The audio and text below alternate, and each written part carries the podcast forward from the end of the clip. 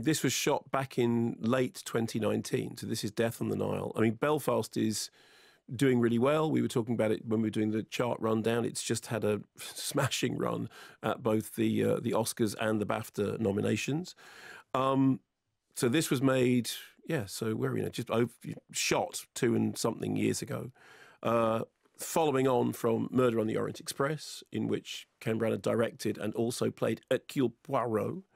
Um, he once again directs and stars using Agatha Christie's source novel, which was previously filmed back in the 1970s um, with Peter Ustinov, isn't it? Peter Ustinov. Yes. In the, yeah. What date was that? That was 1978. Peter which is John uh, Guillermin directed. So it's um, it's been on the screen before, uh, but using it as a kind of springboard for a a, a handsomely attired whodunit. So the news story begins when uh, Poirot is in Egypt, marveling at the pyramids, preparing to enjoy tea and cake, yes, which has all laid out because he's very, very kind of likes everything to be good. Suddenly, the view is spoiled by some idiot flying a kite. Flying a kite in front of the most spectacular says, and he says, "You know, "Who is this idiot? Who could this idiot be?" Turns out it's his old friend Bouc, uh, son of Annette Bening's Euphemia, both of whom are, by strange coincidence, in Egypt too. Here's a clip. Here she is, the only woman I have ever loved, Mother. Mother, you must meet Hercule Poirot. Why? He's only the greatest detective alive. Oh, He exaggerates. No, he's quite correct, actually. You're quite the most ludicrous man I have ever seen. Not the first time I've heard this. And you're in my view. Stepping aside. Uh, be kind, Mother. Poirot here is my friend, and he's famous.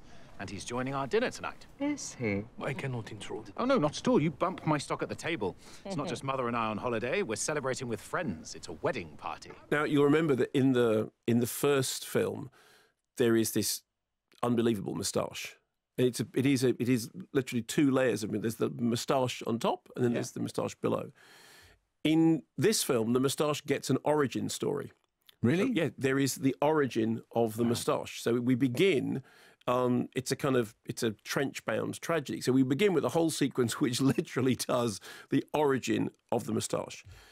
Then we get back to the Nile. Wedding party is now on a steamer, and it is a variety show lineup of stars: Gal Gadot, Russell Brand, Sophie Okonedo, Armie Hammer, Letitia Wright, French and Saunders.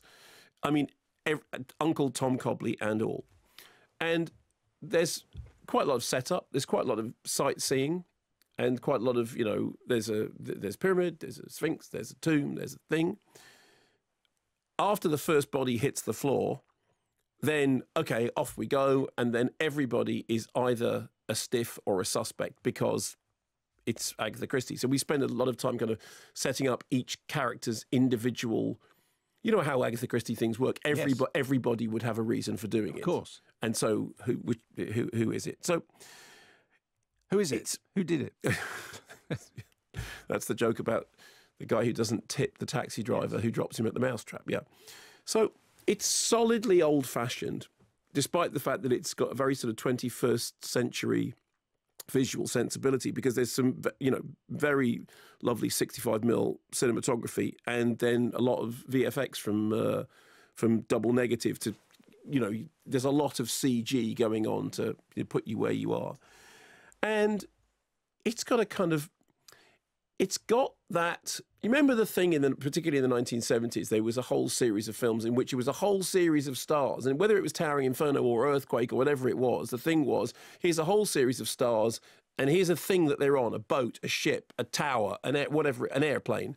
And then something happens they're all trapped together but what you know is that with towering inferno it's going to be fred astaire and you know all that kind of stuff. So it's got that going for it and if you grew up as i did going to the cinema to see those movies, you have a kind of built in affection for them.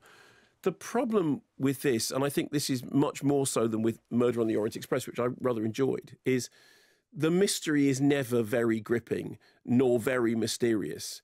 It felt a lot like, okay, we're here for the individual moments. Like, there's a whole subplot about Poirot now being somebody who hides behind a mask. The moustache is a mask, and the, there's, there's a reason for that. There's an emotional trauma in his past, and then he gets to hear blues music that he refers to as bluesy music. And he says, I listen to this bluesy music when it has something and it has tragedy. And he's very funny, as you heard in that clip when you said you think about, you know, the greatest detective. Well, not. Well, actually, yes, I am. And I actually like watching Ken Branagh do that mm. performance. But the film is very, very clunky and very, very insubstantial. And there is an awful lot of champagne and diamonds and stuff and glitter and things to distract you from the fact that really none of this makes any sense. It is a, it is a variety ship on a boat with lots of visual effects. As I came out of it, having quite enjoyed it, I mean, like, because I'm a bit of a sucker for this stuff, but thought it was, you know, it was all right at best. One of my colleagues wondered whether, like, do you remember when Eddie Murphy was up for an Oscar for Dreamgirls and then Norbit came out and everyone went, well, that's the end of that. Okay, yeah. And my this colleague rather uncharitably said, "I wonder whether that's that's done that for Belfast." I don't think it has at all because I don't think it's I don't think it's that level of not great, but it is. It is particularly coming so close to Belfast. Belfast feels like such a personal film, such a a, a film of, in which there is such heart and soul invested. This feels like a variety stage show that's been well stage managed but no more than that. And I think perhaps it, had it not come out so close to Belfast, it wouldn't be so evident. But the most fun that Branagh is having is in the doing the Hercule Poirot because he is funny as Poirot. But the rest of it's pretty creaky.